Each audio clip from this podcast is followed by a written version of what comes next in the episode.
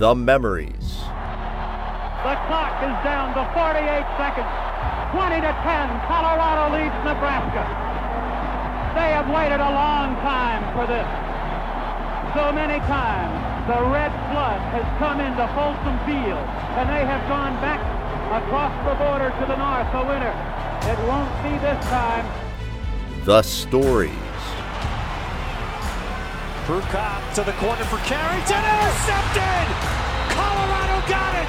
Witherspoon! With the biggest play in Colorado football for years! And now, as a supplement to over 40 years worth of CU football coverage in the CU at the Game archives, here is Stuart with his CU at the Game podcast.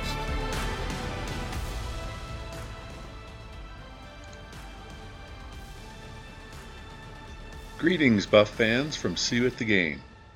This is Stuart Whitehair, publisher of the CU at the Game website, and now your host for the CU at the Game podcast. I will be joined momentarily by my best man and best friend, Brad Geiger, and we will take a look at the questions you have posed in this month's mailbag. We will look to answer questions. Is it in CU's best interest to have scheduled twice as many Power 5 non conference opponents than it has most of its Pac 12 brethren? Is it time to push the panic button on CU recruiting in light of the fact that CU's recruiting class of 2021 is currently ranked 94th in the nation with four lightly recruited commitments to date? What will be the size of the crowds at Folsom Field this fall? And will fans want to attend? And going back over 30 years into the CU at the Game archives, we ponder the question as to how the 1989 and 1990 seasons would have played out had Sal not been stricken with cancer. Aunese was a starting quarterback in 1988, leading the Buffs to their first eight win season in over a decade. Would Aunese have kept his job over Darian Hagan? Would Aunese have been able to lead the Buffs to their first two 11 win seasons in school history as Hagan did? There's no right answer to that question, but Brad and I will debate both sides. I hope that you will enjoy this month's mailbag and plan on participating in the next mailbag which you can do by sending your questions to CU at the Game at gmail.com. And now, on to your questions. Okay, it's time to open up the CU at the Game mailbag. Joining me once again from Highlands Ranch is Brad Geiger. How you doing, Brad? Doing pretty well. I uh, one advantage of the quarantine is that they have opened up the golf courses, and I've played more already this year than I have in uh, the last couple. So, uh, as weird as it is, my golf swing remains strange as well. And your score? Um, very high. Ah. Very high. okay. Well, the Buffs for Life golf tournament's been moved to October, so you have an entire summer to practice. So let that be a lesson. You are going to be prepared and be our. You're going to carry the team this fall. Well, uh, yeah, our team needed some carrying, so we will see what we can accomplish. Fair enough. So, leading into, I think, a discussion about where we're at on college football now, which is complex, Mike in Longmont asks, What do you believe will be the size of the crowd for the CU home opener against Fresno State? If there is limited seating and you have the option to go, would you? Thanks, Mike. There's several layers to that. First, what will be the size of the crowd? And I think obviously that would play into the decision as to whether or not I can or will go. If it's 25% capacity and priority is given to the students, and you're talking about a 50,000 seat stadium and 12,000 students, well, then the decision's pretty much been made for us. It would be just the students uh, attending the game and the rest of us watching it on TV. The Texas governor has said that they're going to go at least with 50% capacity. The Texas A&M athletic director has already said he's anticipating having a full house for Colorado in September. So I guess the first question is what capacity, if any, do we foresee? What would you say, Brad? Do you think we'll be at 25, 50%, or 100%, or none? I think that's going to vary from state to state. My suspicion is that CU and Colorado is going to look, you know, more like California than Alabama or Texas. So my guess is that we're going to be looking more along the lines of 25%, at least at the beginning, while we try to figure this thing out. So I think probably we're going to be looking more at students because I think the idea is that we've assembled a campus that is supposed to be more secure and more safe. I think they'll be looking at limiting the number of people coming onto campus on a regular basis. So I fear that those from off campus will be limited. Well, that would answer the second part of the question then. If the opportunity to go is not there, then we're not going to go. So let's hypothetically say that CU is allowing for 50%. Would you want to go under those circumstances? No, but I think that's a very individual choice. Okay. Um, I can't imagine watching a game with a mask on, and even given, you know, say 50%, that's an awful lot of people. My concern is not so much sitting in the stands, it's how do you get in. Part of a football game is a crowd. I think that the challenge will be getting the crowds in and out, the lines, everything else. I don't know that we will have that worked out by Fresno State. Well, at least there are other sports that are going to be involved and engaged before then, so perhaps there will be some other mechanisms designed to uh, make that more of a, a realistic possibility. Um, coming from Montana, again, assuming we have 50% capacity, and I'm one of those that is allowed to buy tickets, and maybe there's going to be a priority system there. That's another issue altogether as to who gets to go. Um, if it is not going to be a you know 100% capacity, and I would assume there'd be some layers, some priority system, and you know we've had season tickets in the same place for several decades and moved around the stadium for 10 years before that. So I imagine our priority points would be enough to get us tickets. It'd be a question of now flying from Montana down for a game, hanging out with Brad before the game. Is there a tailgate? Is it going to be a night game? Yeah, there's going to be a lot of variables there. So the question is for Mike, if you have the option to go, would you? I would probably be on your side of the ledger right now. I would say no. There are too many variables for me to be able to say yes, I want to go. I well, I definitely want to go, but whether or not that would be the right option based upon the circumstances that we are seeing here in June of 2020, I think that would be a hard sell. I have some new friends, friends that we made last year that came up for the Nebraska game. He was from Nebraska but grew up a Colorado fan, which is just a wonderful thing. But had never been to Folsom Field and came up for the Nebraska game. And we got him tickets because he was worried about getting tickets. So we got him tickets for the game, and he's already bought plane tickets for the Oregon game, and that's may or may not be a reality. But if it was my circumstance and I was able to get tickets, as we sit here in June, I would probably get tickets for the Oregon game and give them to my friend in Florida and stay home and watch the game on television. Yeah, I think we're all going to have to make decisions, not just about what's best for us, but again, what's best in terms of the students. CU, as an academic institution, now is talking about sending the students home at Thanksgiving so that we don't have people coming in and out of the campus to try to reduce the chances of a transmission. I don't see 50,000 people coming to a football game comporting with that kind of thought process. Okay, well, stay tuned. We'll we will know more as the calendar turns. So another question, I got a question for Brad. Uh, this is from Roger, uh, who sent questions in earlier mailbags. So thank you, Roger, for another question. I understand the quote, have to play the best to be the best, end quote argument, but isn't CU hurting its chances to get to a bowl by playing so many Power 5 opponents in non-conference play? Well, of course, the short answer is yes. You know, if you play fewer top five Power Five, then you have a better chance of winning, and so you have a better chance of getting a bowl eligible record. Part of it comes down to uh, what are you aspiring to?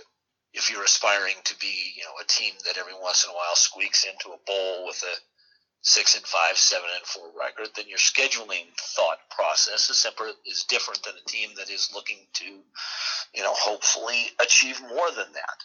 CU has, for a number of years, tried not to be the first now, obviously, that hadn't worked out so great. And yeah, is you know, steel sharpens steel. The idea is that you want to play better teams, and it becomes a, a balancing process. You want to play a Power Five team, school, but a Power Five school that you can beat. Probably would rather score, schedule Vanderbilt than Alabama.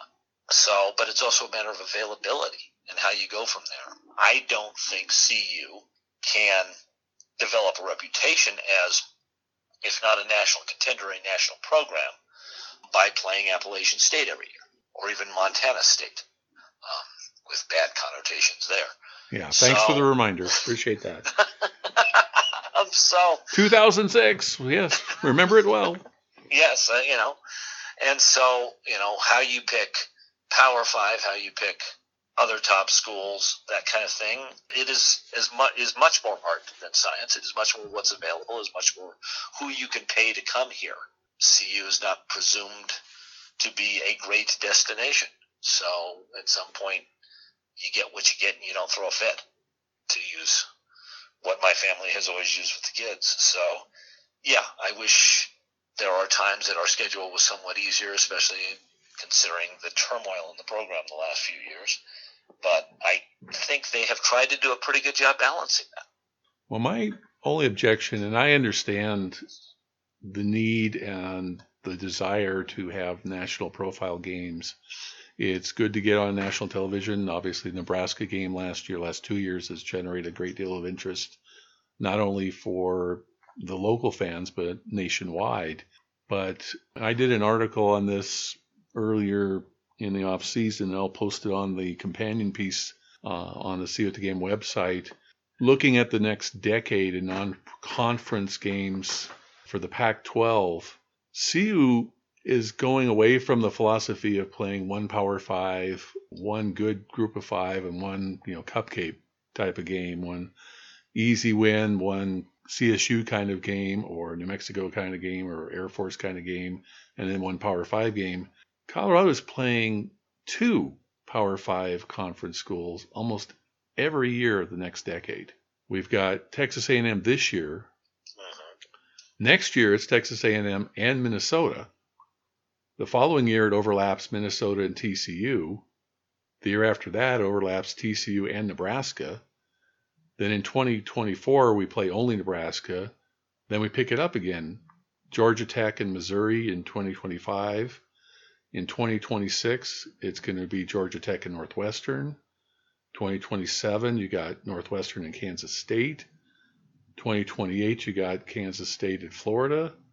And it just goes on and on. There's 18 games in the next decade out of what we'll be talking about 30 uh, possible games for non-conference that CU is playing a Power 5 conference school.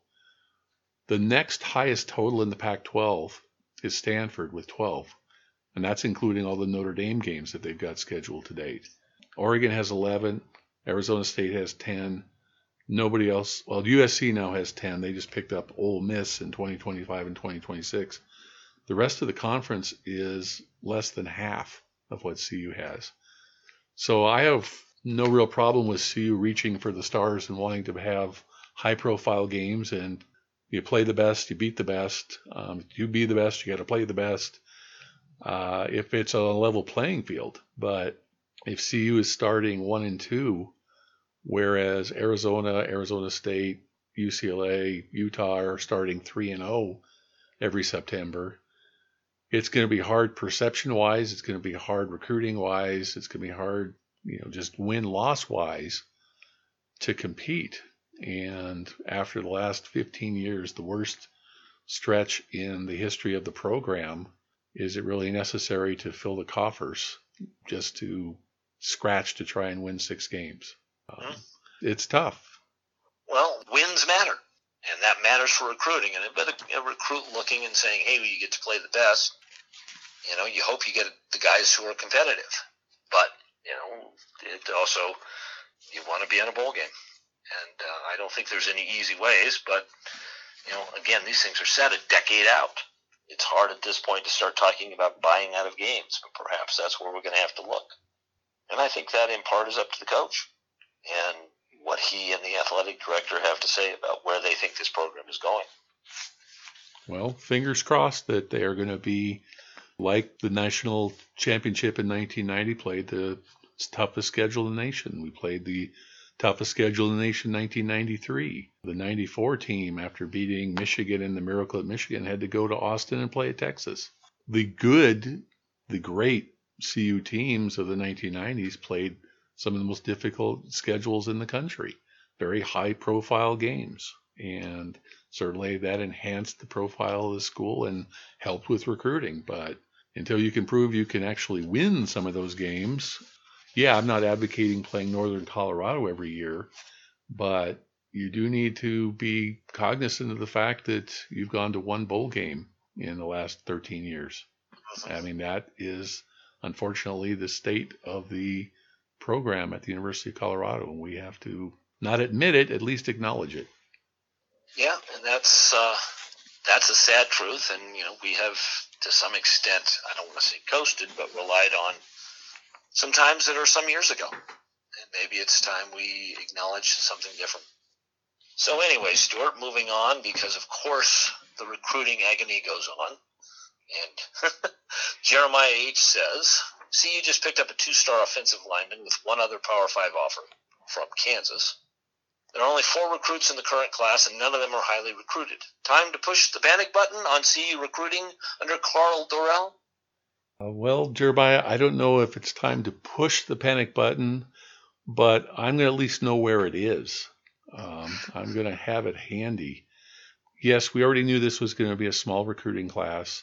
Yes, we are at a huge disadvantage for the fact that Karl Dorrell got hired in February and was not able to have a spring practice, not able to have in house visits, not able to go out and recruit.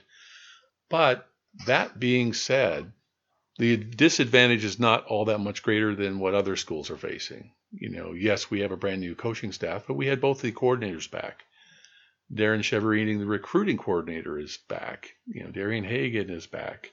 So there was a structure in place in terms of looking for recruits and recruiting is such a science now that you're looking at sophomores, looking at tapes of juniors. You're not just recruiting this class, you're always recruiting the next class. So there were already players identified by the people that are still in Boulder, that were in Boulder the whole time. And yet, the four recruits that we have right now, the four commits we have right now, there's two of them have one Power Five offer, and that's from the University of Colorado. The other two have three, including the University of Colorado.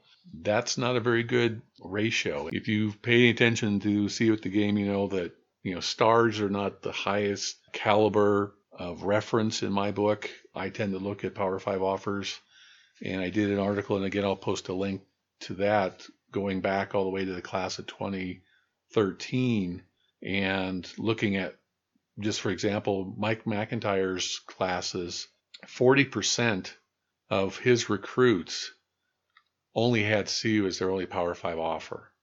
Mm. Under Mel Tucker, in two classes, it was 22% only had CU as its only Power 5 offer. So it was drastically reduced. Class of 2020 had a grand total of 215 Power 5 offers. That was greater than Mike MacIntyre's first four classes combined. So my fear is that we're back to the Dan Hawkins, Mike MacIntyre recruiting against group of five schools and trying to turn three stars into better players.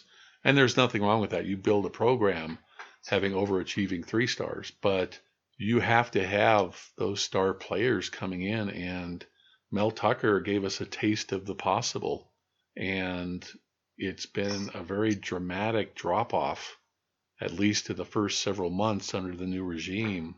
And hopefully that will turn around this summer. Hopefully that will turn around this fall.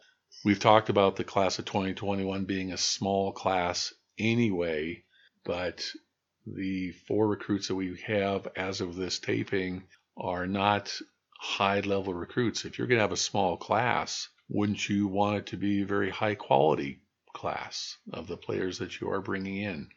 So I'm excited for the CU staff to prove me wrong.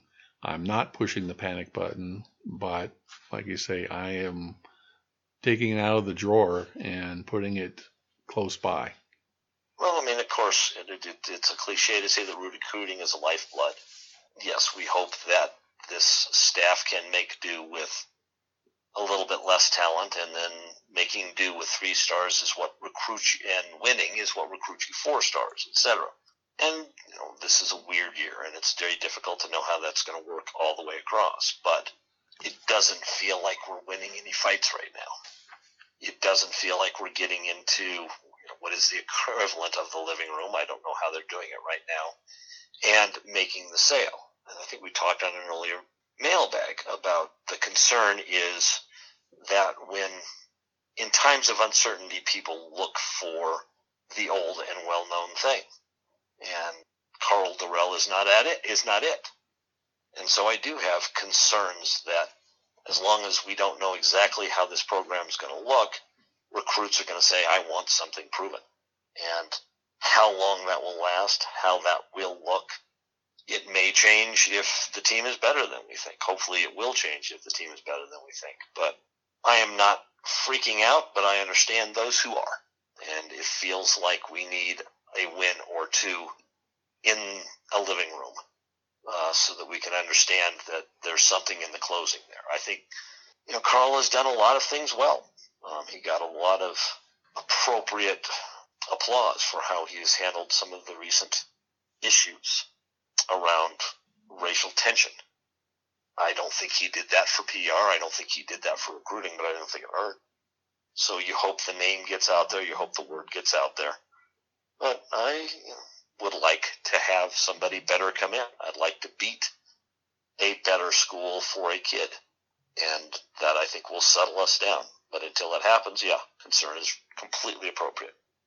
Well, another one where we can say stay tuned and fingers crossed as we go from the spring to the summer and start looking towards actual practices and actual football to talk about.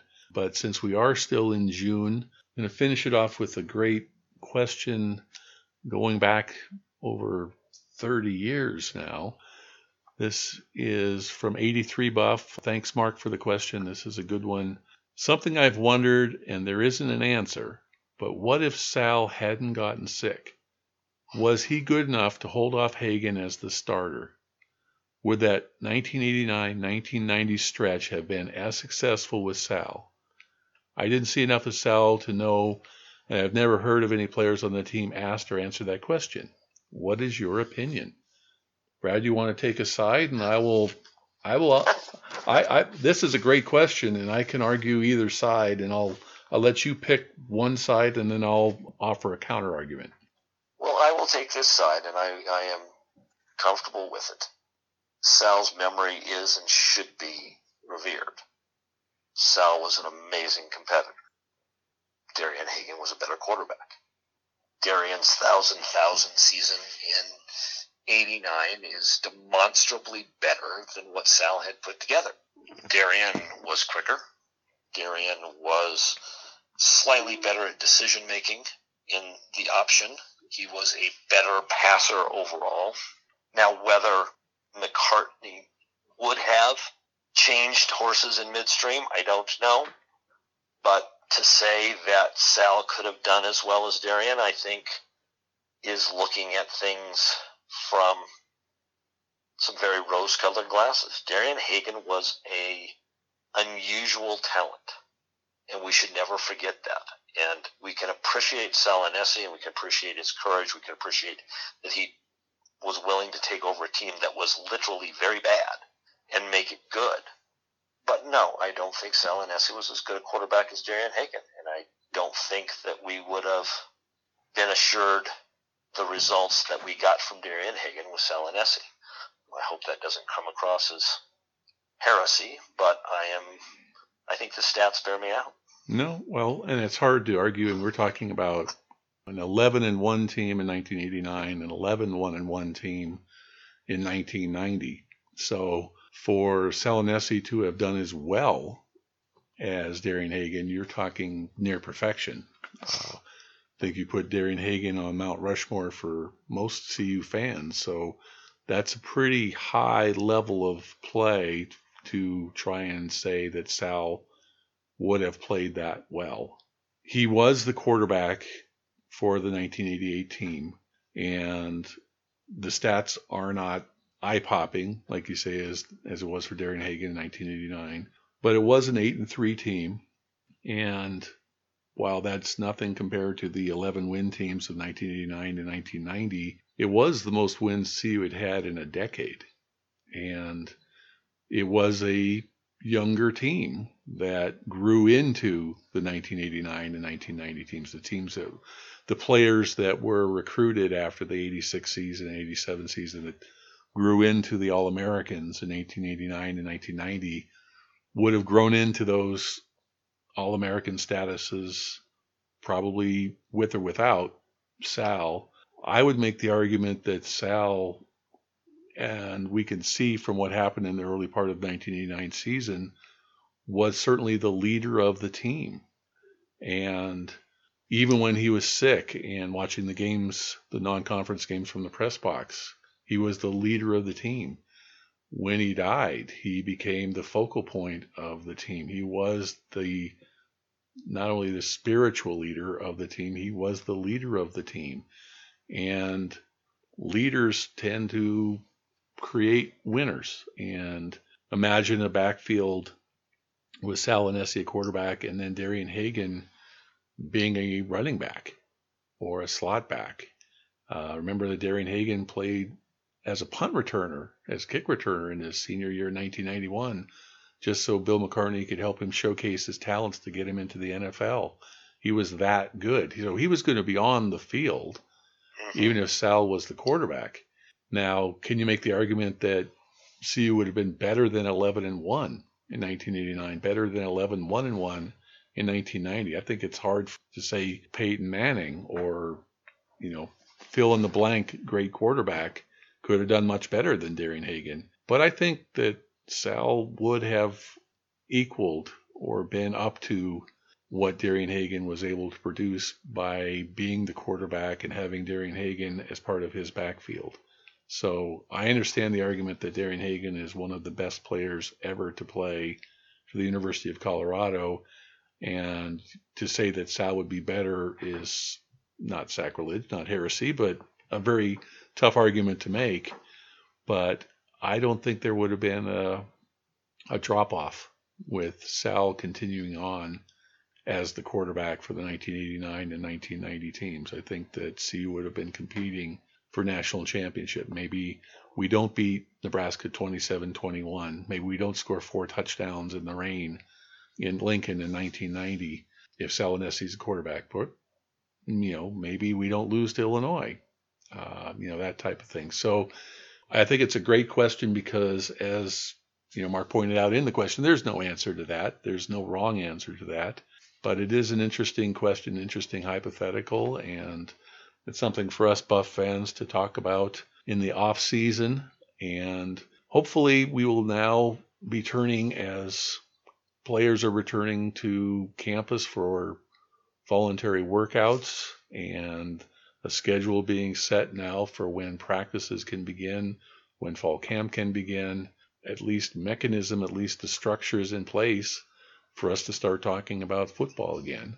And hopefully our July mailbag will be about who is going to be the quarterback and whether or not playing CSU in front of a crowd of X is going to make a difference in the game. And we actually have football to talk about. But for now, we can only talk in hypotheticals. We can only talk about possibilities. And I thank Brad for being a part of the June 2020 mailbag. And Brad, I'm sure we will talk again soon. Well, neither one of us have gone anywhere for a number of decades now, so I suspect in another month we will still be here talking CU football. Go Buffs. Thank you for listening to this month's CU at the Game mailbag. As the start of fall camp gets closer, we'll be shifting our attention in the podcast to a review of the CU roster and to possible position battles which normally would have played out in April but will now be fought over in August. We will also continue with our road trip series and put out another mailbag podcast before practices commence. Along with your questions, your comments are much appreciated. If you'd like to suggest a topic or have a question about the podcast or about the CU at the Game website, please feel free to drop me a note anytime at cuatthegame at gmail.com. Please remember to subscribe to the podcast. We are available at Apple Podcasts, Spotify, Google Podcasts, Stitcher, pretty much wherever you download your podcasts. The Buffs are back in Boulder, engaged in voluntary workouts, with the resumption of more formal training coming in mid July. We still don't know how the 2020 college football season is going to play out, but CU at the Game will be there to cover it, and I hope you will come along for the ride. We'll talk again soon. Go Buffs. Thank you for listening to our CU at the Game podcast. For links to articles and stories referenced in this podcast, go to cuatthegame.com. That's the letter C, the letter U, at thegame.com. If you have comments or suggestions, you can leave them on the website or send an email to cuatthegame at gmail.com. If you've enjoyed this podcast, please be sure to subscribe and share it with your fellow Buff fans. Until next time, when we will again see you at the game.